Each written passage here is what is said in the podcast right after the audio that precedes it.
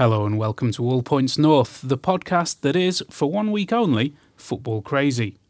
The Eagle Owls are on the verge of qualifying for their first ever major tournament, if they can get past little old Liechtenstein.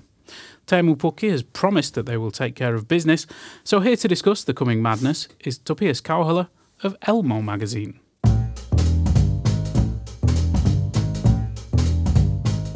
You're listening to All Points North, where we take a look at the stories behind the headlines.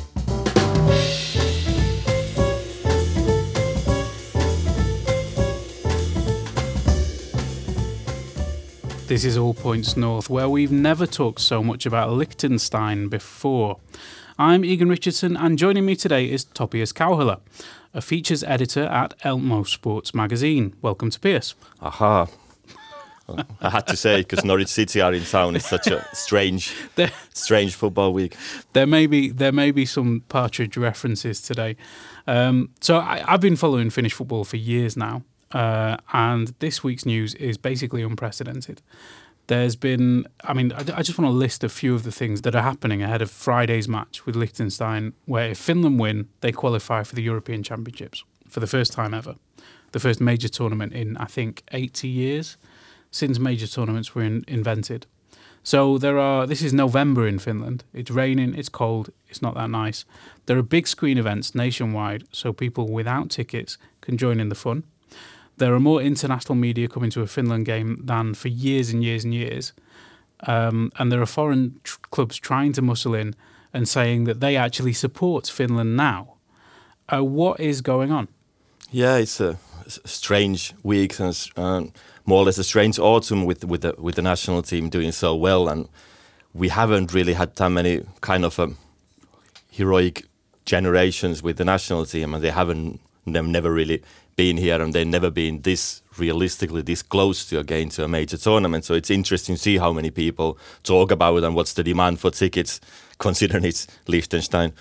Yeah, they could have sold the stadium out many times over. Yeah, I think. And I've heard about the kind of the prices in the black market. There's just people seem to be wanting to pay hundreds and hundreds for the ticket to see this match in November against Liechtenstein. Yeah, it's quite incredible. And I mean, Finland is not regarded as a football country, basically because of this lack of success. And we all talk about the country being cold and obsessed with ice hockey. Will there be more sponsorship money, more investment? Could all of this change once Finland get to a major tournament? Yeah, it's going to give probably a little bit more popularity, and there's people kind of probably more interested in football. There's always kind of we are one of the probably two European countries where football is not the number one sport, Lithuania and basketball being the obvious second country. I think in terms of kind of sports in Finland, we quite often talk about ourselves as an ice hockey country, which it's in a way it is, but I think we are kind of which is reflected, for example, in Urheiluruutu program, that we're kind of a country with a wide interest in sports. It's not only ice hockey. It can be basketball when they're doing well, or it could be volleyball when they're in a major tournament with the national team, and it could be about skiing and track and field and those kind of things. So we're quite always interested in something where there's something interesting happening. So with this football, yeah, it's probably going to have a great effect. Now I think one of the problems still in the youth level is that some people at some age, they kind of choose ice hockey when they kind of want to make a career. So you have maybe if you're 12 or something, then you might start to focus on ice hockey instead of football. So these kind of people, when there's a new hero generation in Finnish football, there could be that they kind of try to become footballers instead of ice hockey players. And there's probably going to be more money in the Finnish league, and the sponsorships are probably going to get a bit bigger. It's kind of difficult to see what's the effect is going to be and how it's going to reflect the Finnish league, because it's a kind of a different thing to the national team, even in terms of players.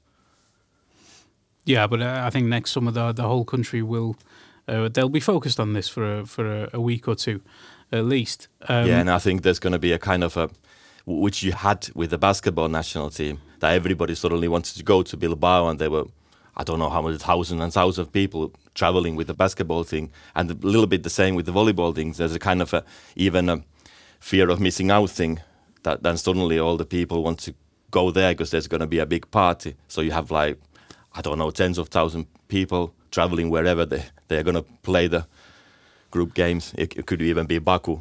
Yeah, we don't even know where the games are going to be yet. They could be in one of, I think, 12 different locations across Europe. So, yeah, that'll be interesting to find out. One of them is St. Petersburg, I think, which would be very handy. Then there's Copenhagen, which is fairly easy to get to, even by car, I suppose. Yeah. Hopefully it'll be an easily accessible one. I wanted to just delve into that talk about generations that you said, that this is a new hero generation. There have been previous generations, even golden generations, in the Finnish national team. I guess our audience might have heard of Jari Lipmanen and Sami Huopia, who were big, big stars in their days. Why did they not achieve what this team has achieved? What's the difference? If you look at the generation, first of all, it's actually amazing to look at in what kind of teams did they play, these players. So you had like really, really good generation, better than we maybe often even think that they were. I think it had to do with quite a lot of things. Firstly, and probably most importantly, that the kind of the whole process around the national team, it wasn't really of a good quality in terms of tactics and how you prepare for games, and they've that kind of that was probably the main reason why they as a generation underperformed. They did actually really well towards the end of the kind of the time of this golden generation in for the qualification for the 2008 Euros with Roy Hodgson. So there they actually could a little bit see what the potential could have been. They just kind of, they were left behind Portugal, which is not really a bad achievement in itself, but then that was the kind of the moment that they were close, and you can kind of see in terms of the tactics and the mentality, the similarities to that Hodgson era to what is now with Marco Canerva. Okay, so it's been a process of slow progress. Yeah, I suppose. I think, well, there's some gaps in the process, and it's a different generation. But then some basic ideas that how we should actually organize this whole thing. You could see it with Roy Hodgson. Maybe it wasn't kind of like didn't continue without any kind of gaps from there until now. But then you can see similarities, and maybe some people in the federation were kind of learned a little bit about the whole way that Hodgson organized everything. I guess it's kind of difficult if you're playing for an elite European club like Barcelona or Liverpool, and then you come to the national team and it's not quite at the level you'd hope. Whereas now you have players at maybe smaller clubs in Europe, and they come and the national team is at a higher standard. The things are organized better than they were in those days. So there's a kind of a meeting. It's easy to have a kind of an underdog mentality with this team, because they, of course, Hrádecký is playing for a really good club. He's playing in the Champions League. He's the goalkeeper. Yeah. Lukas Hrádecký, Bayer Leverkusen, and then Teemu Pukki in the Premier League. So you have like some really good individual players, but at the same time, when it's kind of really an unknown team and not like of the highest quality, if you look at where the players play, so it's kind of with this kind of team, it's easy to build this kind of an underdog mentality and this really, really hard-working mentality that they take everything, they organize everything really well, they take everything into account. They're kind of, the players are open about the coach sending them video clips and looking at data and preparing for almost everything, starting from the throw-ins, because you can see it even with the throw-ins that there's been an improvement throughout the qualification campaign. Yeah. You mentioned Teemu Pukki there. I just want to talk about him a little bit, because his career trajectory, for people who have not followed his career, has been quite special, really, because he started off as a teenager, big star, went abroad, then ended up coming back to Finland, and he kind of didn't quite reach his full potential in his 20s. in his mid-20s until he found the right coach. Then he moved to Norwich and he was living in a travel tavern for a couple of months. And then the team was organised around him, and it was everything was calculated to get the most out of Teemu Pukki. And he seems really settled there now, very happy. His family's moved over there. And he's scored so many goals. Is it all down to Teemu Pukki? I think he has seven goals in 8 games now. I think you answered the question in the way that it's not all down to Teemu Pukki, but I think it would have been hard to do what the Finland national team has done without Teemu Pukki, because you need a player which can bring those qualities and you can actually, you can build the team around a little bit with the idea that we have to get Pukki in certain kind of situations and he's going to deal with it. So there's a kind of a, that really gives a lot to the team that you have a player of his quality.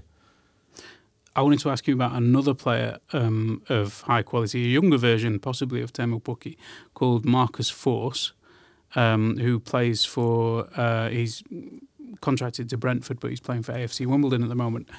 And he's in the under-21 squad, but he's not been involved recently. Why is that? Basically because he plays for AFC Wimbledon in League One, and they don't even have an international break, and his career is kind of progressing really well in England.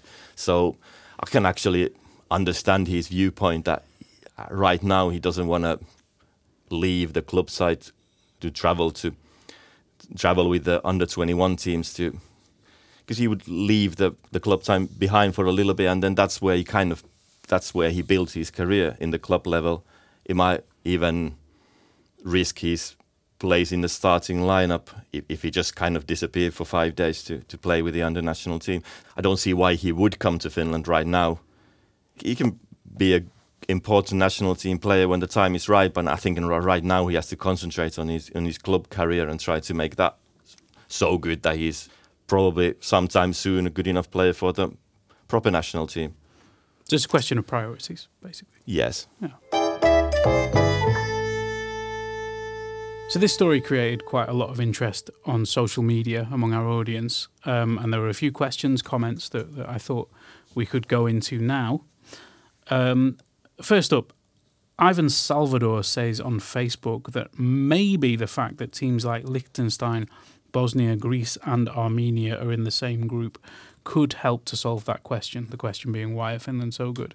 So I guess the point here is basically, did Finland get a lucky draw? Are these easy opponents, or is it a real achievement? It's definitely a good luck. I think the basic reason why Finland is here is that Finland does, the kind of the process being longer, and they're kind of better prepared in terms of what the playing style and all the kind of details inside that, and the way they prepare for them. Because in the national team level, the level is not really that high, so they meet up every now and then, and they train a couple of days. So you don't really have that kind of possibility to work on certain things a lot.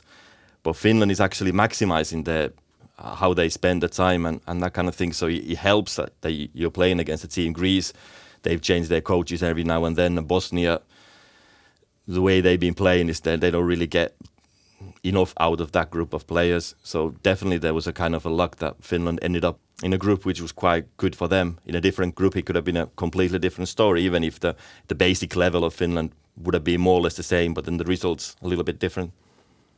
So luck plays a part, definitely. Now, Khalid Khan on Facebook says that these guys are playing now with passion for the game, and they have watched that they can go far after Teemu Pukki became a star and played in the Premier League. And now they all have some self-belief. Do you think there's that kind of inspirational role for the national team where they inspire each other, or they see that one of them, who maybe they've played with for years, is capable of something they didn't think he was capable of? Is that kind of inspiration one of the... It could be. It's probably that they know it themselves better. I think generally this one thing that which probably people don't talk enough about this generation is that quite a few of the players, they left Finland quite early, so they've been playing abroad for a number of years, so they've actually kind of during that time they've grown up a lot as a person and as people and as footballers.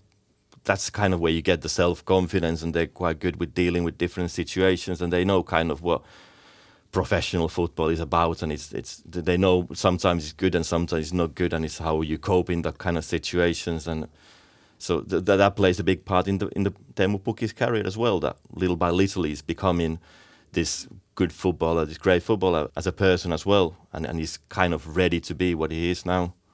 Yeah, so I guess he's had a lot more experience than he would if he'd have left when he was 22, 23. Yeah, and he's learned a lot about how to be a professional. And like you already said, he's actually had a quite good luck with the... I don't know if it's luck or just that he scouted the teams really well for Brøndby and then for Norwich. He's actually found himself teams which managed to get quite a lot out of him and have really suited him kind of in terms of playing style and probably as a professional and as a kind of a human being. So a couple of people on Facebook mentioned the internationalisation of Finnish football, and they said foreign influence was key to the success. And I did point out that all of the people in the Finnish national team are Finnish. There's no question about that whatsoever. But then people also mentioned that lower down the Finnish football pyramid, there are a lot more people from different backgrounds involved. Mm. There are coaches from different countries. I think Inter Turku have a Spanish coach this year. And those kind of influences maybe have helped to make Finnish football less insular. Is that a trend that you see in your everyday work? You can definitely see that there's kind of been an internationalization in Finnish football in terms of what kind of coaching ideas there are and what kind of people involved with Finnish football. I suppose it's to do with the general trend that you can travel more easily and the information travels a lot more. So there's more kind of international football ideas now in Finland. And at the same time, you can, like I already mentioned a little bit, that it's easier for the Finnish players to travel abroad. There's about 6 or 7 players in this national team who left Finland before the age of 18, and quite a lot more who left before age of 20. So you can see that if you look at them as footballers, that they're Finnish, but then in terms of their professionalism and how they play football, there's kind of a mix of their Finnish background and stuff that they've learned by playing all around Europe. Okay, so the foreign clubs have a big role, and that does play into Norwich City fan Chris Baker, who contacted us via email to say good luck to Finland, basically. He's really looking forward to the match and he wants to support Finland next summer in the Euros. Now, this is interesting because, as we've, I think, alluded to earlier in the podcast, there's a interesting Norwich City-Finland friendship that Norwich are really pushing this week. And we saw their staff at the press conference earlier today, and I think some of them have gone to Kotka today to set up something over there, which is Teemu Pukki's hometown. And they really want to capitalise on having Teemu Pukki as their big star and Finland's big star at the same time. They're also organising a Pukki party for hundreds of people to watch the match on Friday. So, I mean, this is, to my eyes, as a follower of English football, this looks a bit odd, but also quite interesting, because Norwich are doing very badly this season. They're bottom of the Premier League and quite likely to get relegated. But do you think there's a chance that Finland, Finnish people, the Finnish footballing public might fall in love with Norwich this week? They might fall in love with it for a brief period, but then it's kind of interesting and funny what Norwich are doing, and they're kind of dipped into this market and tried to get something out of it. But then is it kind of the long term? Is it there when Pukki at some point leaves Norwich? Is there going to be fans here who know even about the results of the Norwich City reserves? Or I mean, kind of that, do they really become really, really big fans of Norwich, or is it just a kind of a thing that they like to watch football? And Norwich for them now, it's a kind of an interesting team because the biggest star in the Finnish national team is playing there. Yeah, I mean, Norwich they've made a point of capitalising on every opportunity. So I'm impressed that they've come here to have their pop-up shop in Campi. So then we have Ogbeni Morof Makanyola on Facebook, who says that the players have played together for quite a long time, know each other really well, and they've had a bit of luck with the grouping, as we mentioned earlier. So he's expecting Finland to qualify, but his question is, will Finland do an Iceland? are we going to see Finland do as well as Iceland did in the European Championships in 2016? That's a difficult question, and kind of anything can happen in football. If you look at the Euro and there's the three group games, and if you start as well and then you got the ball rolling, anything can happen. But then basically how I see it is that Finland have got to this point by being a lot better than some of the not so great teams that they've had in their group. All credit to Finland because they've capitalized on the opportunity. But then when you get to the Euro, it's basically against other good teams who've been good enough to get there. So kind of it gets a lot more difficult, and it's interesting to see how this Finland team, how they can build on this and kind of create something which would make them even further successful. It seems like possibly a good tournament team because they do have excellent team spirit. They all get along. There are no big egos there. They're not going to have a fight like Raheem Sterling and Joe Gomez did this week. Touch wood. I don't think they're going to have a fight like that. And I think that's what you need in a tournament, isn't it? You need to have a close-knit group who are going on a journey together. Yeah, definitely. And this is kind of a once-in-a-lifetime opportunity for them compared to many countries. Even for a country like Austria, it's not like a once-in-a-lifetime, even if they're kind of more or less the similar level. And at the same time, Finland are now quite well and with the whole structures around the team, so the amount of time they have to prepare, because the draw is in a couple of weeks' time, and so they get to know who they're playing against, so they can prepare a lot for the whole time. So that brings and the fact that there's a close-knit group, that is an advantage for them. Remember, you can join the conversation too. Let us know what you think via Facebook, Twitter and Instagram. You can also leave a voice message on WhatsApp, where our number is +358 44 421 0909.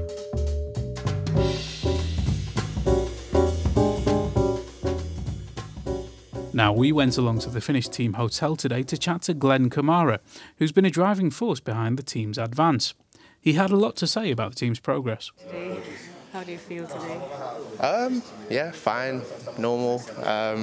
Woke up, had my breakfast, come here for the press and have some lunch after this and just prepare for training, I guess. No nerves, no butterflies? No, none. Never? When I was younger, yeah, but not anymore. Okay, so you're an old veteran at this? Nah, I wouldn't say I'm an old veteran, but I kind of got used to it, and I feel fine. I'm just excited for a game as usually. Okay. Now, there's a lot of expectation, high hopes riding on Finland ahead of tomorrow's match. What do you feel any pressure about that outcome? No. I feel like we can just go out there and do what we can do and do our best, and hopefully we can go and get a result. What about you personally? Do you have any personal goals or any kinds of personal accomplishments that you think you'd like to achieve in tomorrow's match? Win the game. Help win the game. To be honest, for me tomorrow, however we do it, and it doesn't matter to me if we can go out there and get a win and 1-0, whatever it is. Just go and get the win and be happy. Okay.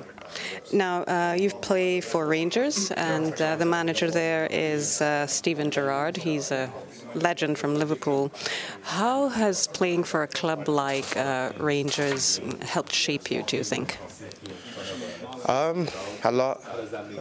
Definitely, going up to Scotland's been good for me, and it's helped me in my career. The staff's great there. You have everything, nutrition and the coaches, and you've got your teammates, better players, they make you good as well. So, it's been great since I've gone there so far. Do you feel that you've been inspired or that you've learned a lot from Gerrard himself as a manager and as a former player himself? Yeah, definitely. You can always get little pointers from him, and he's always trying to teach us, and the coaching staff there is always, it's been really good for me as well. Yeah, indeed it has. In fact, you've performed quite well since you've been there, and there have been some rumours about you perhaps moving south. Is there any substance to that? You know what, I'm a Rangers player until told otherwise. have no relevance to anything else, so I'm focused on Rangers and Finland at the moment. Okay. So in your future, you don't think that there are any particular teams that you would set your sights on playing with? Like I said, at the moment, I'm a Rangers player, so that's my focus, and Finland, of course. Very diplomatic. What clubs did you support? What clubs were you a fan of when you were growing up? Arsenal. Yeah, that was my team. No one else.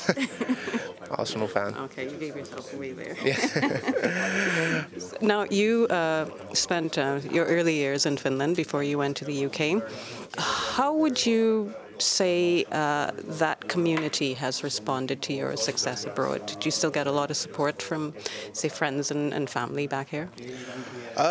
Yeah, definitely. You know, I got a few friends, childhood friends, coming to watch the game tomorrow. I haven't seen in years upon years, so yeah, that's going to be exciting. So yeah, everyone's been really good, supportive, messaging me and stuff like that, you know, so it's been good. Yeah.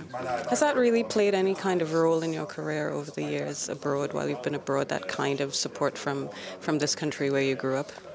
Yeah, definitely. You know, any kind of support always helps a player, and it can always be beneficial to you if you take confidence. So that was Denise Wall talking to Glen Kamara. Now, he seemed really calm and relaxed, and that kind of reflects his playing style. He seems remarkably composed before such an important game.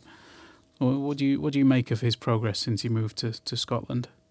Yeah, he's had this kind of he's so young that it's difficult to talk about a solid career, but then he seems to be this kind of guy who he doesn't make too much noise about himself, but whenever there's a kind of a challenge he takes it, if there was a question of, okay, is he going to be a good enough for Dundee, then he became good enough player for Dundee and then Rangers, and he seems to be this kind of guy who just slowly makes the right steps, and as a stable person he's probably ended up having a stable career. How far do you think he can go? He was quite cautious about saying anything about transfers then, but do you think he can make the big step up? I think he can. He's definitely good enough to, promising enough to have a chance in the Premier League. I don't know how he ends up going, but then he's definitely good enough to have a crack. Is that a common thing in the team? The whole team is pretty calm before a game. They don't get too excited. There are no big highs and big lows with this team. Yeah, they seem to be generally quite relaxed, but not too relaxed, not kind of too confident or arrogant. I think it kind of says a lot about this generation as professional players, and in terms of this team, you can see that the culture around the team is quite good. I think generally you can be quite nervous when you in life in general you can be quite nervous if you're not prepared for something. But they've prepared, they've done their homework, they've done everything that they can do for this, and then it kind of shows up that you're not nervous at all. Yeah, I was slightly surprised when Teemu Pukki actually did promise that Finland would beat Liechtenstein on Friday earlier this week. I thought he might have ducked that question a little bit, but no, he put his neck on the line, he's promised, and we'll all be celebrating tomorrow. Now, that's about all we've got time for this week. Normally at this point we would talk about our weekend plans, but I know what I'm doing tomorrow night. I guess you're doing the same thing. Going to the match, watching Finland qualify for the European Championships, and on Saturday I'll mostly be trying to understand what just happened. So how about you? Same kind of plan for Friday, but then on Saturday I'm going to actually go into Tanzania for the safari. My father's 70th birthday, so a little bit different kind of animals than the Eagle Owls, and I'm kind of dipping into the ice hockey culture a lot more, hopefully seeing some lions there. Okay, well, good luck on the safari. And on that bombshell, we'll wrap up this week's show. Thanks to Topias Kauhala for being our guest today, and thanks to you, our listeners, for supporting All Points North. Don't forget you can stay up to date with what's happening in Finland by following us on Facebook, Twitter and Instagram. Or you can visit our website at yle.fi/news. I've been Egan Richardson, and Denise Wall was our reporter and producer this week. Our audio engineer was Jonathan Kotila. Goodbye. You've been listening to All Points North, a podcast produced by Yle News, a unit of the Finnish Broadcasting Company. For daily news from Finland in English, head to yle.fi/news and follow us online at Facebook, Twitter and Instagram. You've been listening to Yle News.